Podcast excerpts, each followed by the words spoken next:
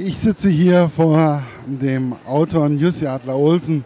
Er hat das Buch geschrieben, Fiese kleine Morde und auch viele andere Sachen, worauf wir nachher nochmal zurückkommen. Ähm, die Frage, die ich mir gestellt habe, ist, wie ist es, ein doch sehr, so ein doch sehr kleines Buch zu schreiben über einen besonderen Auftragskiller? So, um, yeah, there are many, many books, and the question is actually why in the world such a such a short book, and what's the feeling like writing something comparably small to the other books? Well, originally this was in an anthology, in a book together with other crime writers from the same publishing house, and I was asked to make a short story for uh, help for uh, uh, fugitives, refugees, and uh, and other stuff. So uh, I did it for free, and uh, I liked it very much. But it's very very difficult to write a short story. It's the most difficult thing in, at all. To make to make a plot, meaningful plot, to make more than one character within very very short time. Uh, I, I couldn't I, I hadn't tried it before simply, and I was asked, could you write just 15 pages? But I couldn't. So now came in Denmark a, a lot more, and uh, my inspiration was good old English movies like The Lady Killers, and it was from 55 this movie, and in the movie everything was very colorful and very brutal, but very, very humorous at the same time. So I wanted to make just a funny story with a lot of killings and colorful. Colorful, colorful, and humorous.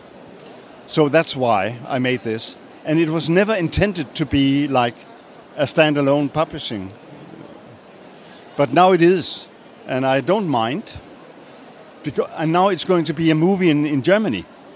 Yes. So uh, and they are they are making their own manuscript, and I haven't seen it. So what will become of that? Um, the only thing I said, you know, you have to understand the tone of humor, because killings are not very humorous. But here it is. Please do that. So I'm very excited to see it. I think it will come in within a few months, but I know absolutely nothing about it. Ja, ich habe so ziemlich. Ähm, wie kommt man auf die Idee, einen Auftragsmörder als Auftragsmörder die Opfer bei einem Friseur zu finden? Yeah, the idea of how it comes that the, the, the killer finds his uh, his targets at the yeah at the hairdresser. Have it's, you ever been in a, hair, in a it's interesting. No, you haven't, but I have. And that's why they are babbling, babbling, babbling all along, you know. And very, very often they don't know the person beside her. But anyway, they are talking about everything. And I'm blushing. It's, it's, it's very often very erotic. One day I was in a yoga team together only with women of more than 60 years. And uh, I was the only man. And it was the same, same thing happening they just talked about everything that I blushed. So, you know, this was the main idea. Where are they talking about whatever? In a friseursalon, natürlich. And, uh, and, and how did he come of that idea? Of necessity. He had to find anything, you know, to make him survive in this terrible world. That's why. So, very obvious. Wie wichtig ist es Ihnen, dass man bei diesem Thriller auch gelegentlich mal richtig anfängt zu lachen? How important is it for you that yeah? It, it must be humorous. I mean, uh, this is a terrible story, really a terrible story, and uh, if I can make people laugh, then uh, I succeeded in in doing a, a, a wonderful little story. But will I do it again? Never. Never. This is a standalone, you know. It will be very rare, I'm sure. Ähm, wie kommt man auf die Idee, Menschen umkommen zu lassen, immer durch einen Unfall und das auch noch immer wieder plausibel zu erklären? um, yeah, how do you get this idea of having people dying at, well, accidents without any connection and again and again, and it's still still working. You know, when I was in Hamburg, I guess it's two years ago, there was a journalist asking me, "Isn't it difficult to find out to make a new murder?" No, I said, uh, "Let's take a walk," and then we took a walk of one hour, and then I killed around ten persons in different ways, and she was terrified after that. So many ways to to I mean, to die, she never thought of. Like, now you're going here and there's a, a, a, broken sign. There was a stand, you know, a pole of iron just sticking up. Oops. So, uh, and, and, and of course, the best murder is a murder that no one knows how. And uh, uh, accidents are, of course, the best way.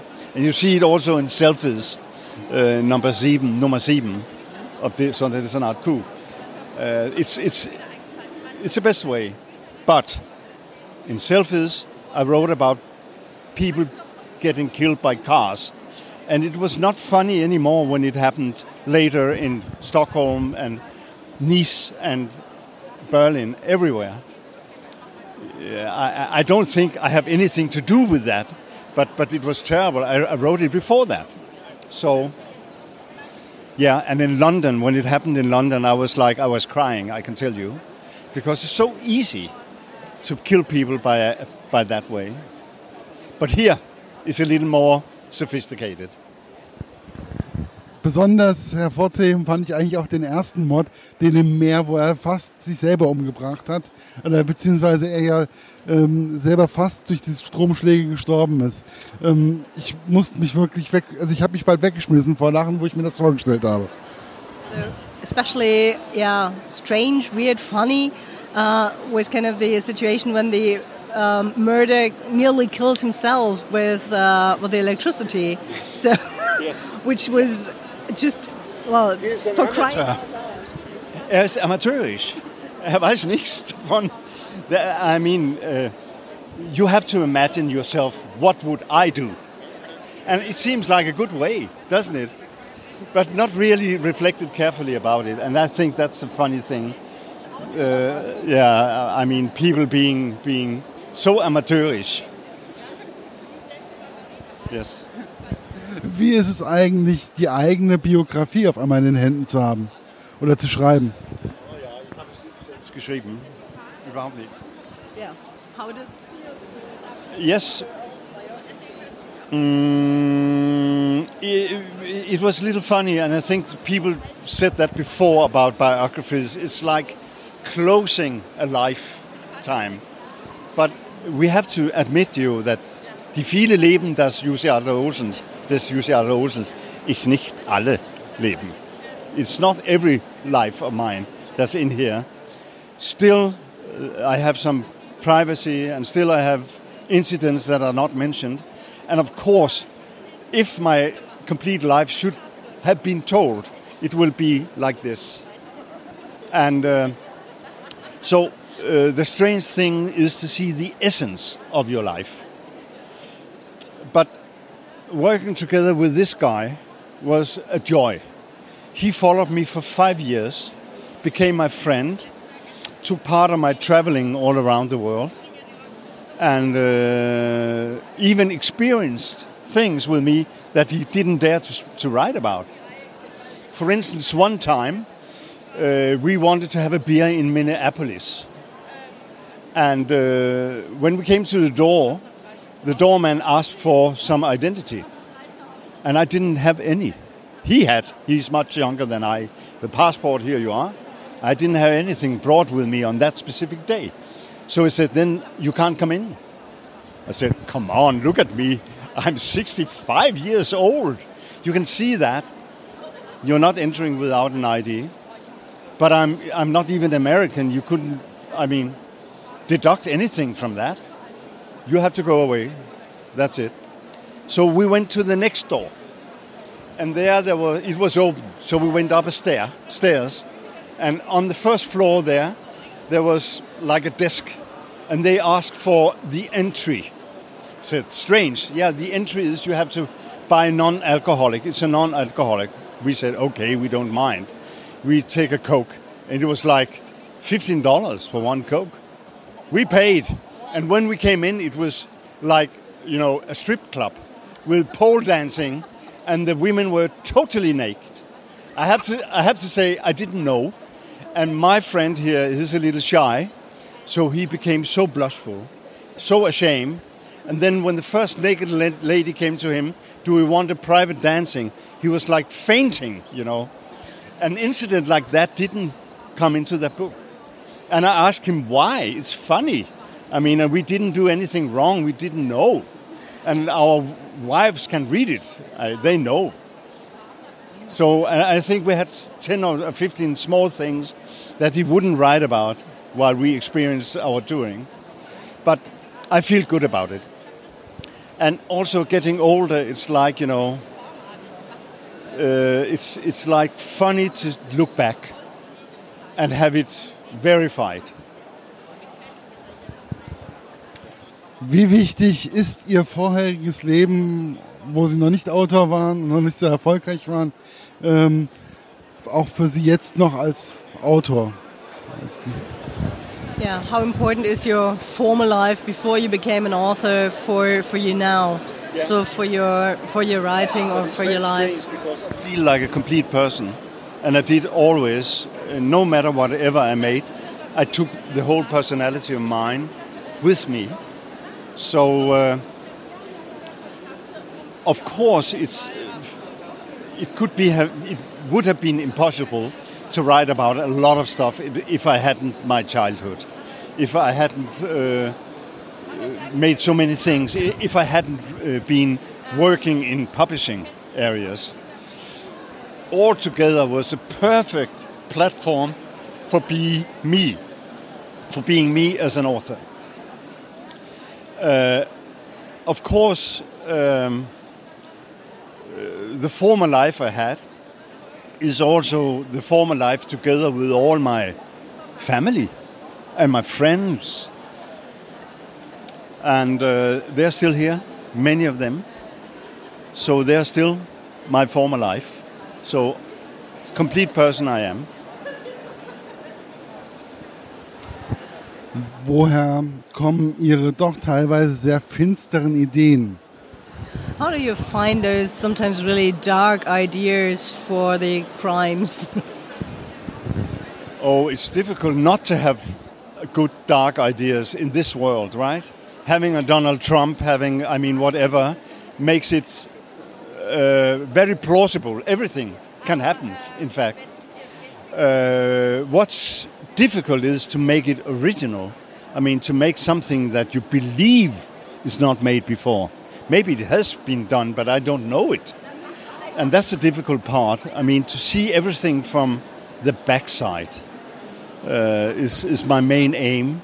So, first, you think of a standard crime, and then you reflect about it, turn it all over again and again until you can't remember the original crime. Now it's something different. And when you're coming to a, something different crime, then you can already one more time twist it on the head, see it from the backside, and then it's original, I hope. Ähm, wie geht es weiter mit Ihrem Sonderdezernat Q? Yeah. Oh, you want to know? Yes, I know, I know. You, you, you, I won't tell you. Ah, so. Ah, maybe a little. well, Coming. yeah, yeah. I'm, I'm writing on eight now. I'm just coming from Barcelona. I have a flat there. I live there in the wintertime, writing there. And uh, I'm on page number 160 out of 500. So I have to hurry now. I have to hurry now to make the rest of the story of Assad. Q8 is the story of Assad with everything that's in him secrets, thoughts, incidents, what happened in his former life, when he's lying, when he's not, what is bad, what is good. And it's a very, very difficult story to write because I have to think about my readers. What do they see in Assad after this story? And I have to say it's a violent story. And but I can't be too bloodish because I don't like that myself. I hate movies that are splatter movies, really. So I'm trying to tone things down but make it clear the story of Assad. And whatever is happening to him is terrible. So, and after that, as I mentioned before, number nine, Carl's story. Number 10, The Wonderful Ending. Gibt es ansonsten noch andere ähm, Projekte ähm, in der Zukunft? Also mit Literatur, meinst du? Ja. Ja, um, I think I mentioned it a few times here and there, but I'm, I have been writing on another story called The Illustrated Chinaman. And it's a thriller. Um, yes, as, as I mentioned, going on in China, of course. And I think this will be a standalone. And uh, now I made like 100 pages of that story. And I think it will be a very, very long story. So I will, of course, end up this story when I end up Department Q. I hope. So in parallel in two, two stories? Uh, when I have an, an, an extra good idea, I'm putting it in, the, then maybe a few pages in there. But it's ongoing, just to remember myself, remind myself not to forget it. Ja, dann bleibt mir nur noch eins übrig, mich zu bedanken. Und ähm, haben Sie noch irgendwas, was Sie den Lesern vielleicht mal sagen wollten? Oder? Zu meinen Lesern? Ja. Oh, whatever I want to say is to them. Thank you for being with me so many years. I'm so very grateful for my German audience. You can't believe it. The German uh, market is a part of the Danish one, the most important in the world. And I'm talking of any market. Now I have 42 markets uh, in the world, 42 different languages I'm being published in. We're talking about America, China, Russia, wherever. But Germany, with that loyal uh, reading here in, in Germany, I, I, I, can't imagine of only saying not anything else but thank you and please stick by me because I'm also writing for you. Ja, und ich kann mich nur bedanken, dass Sie für uns so toll schreiben. Ja, danke vielmals.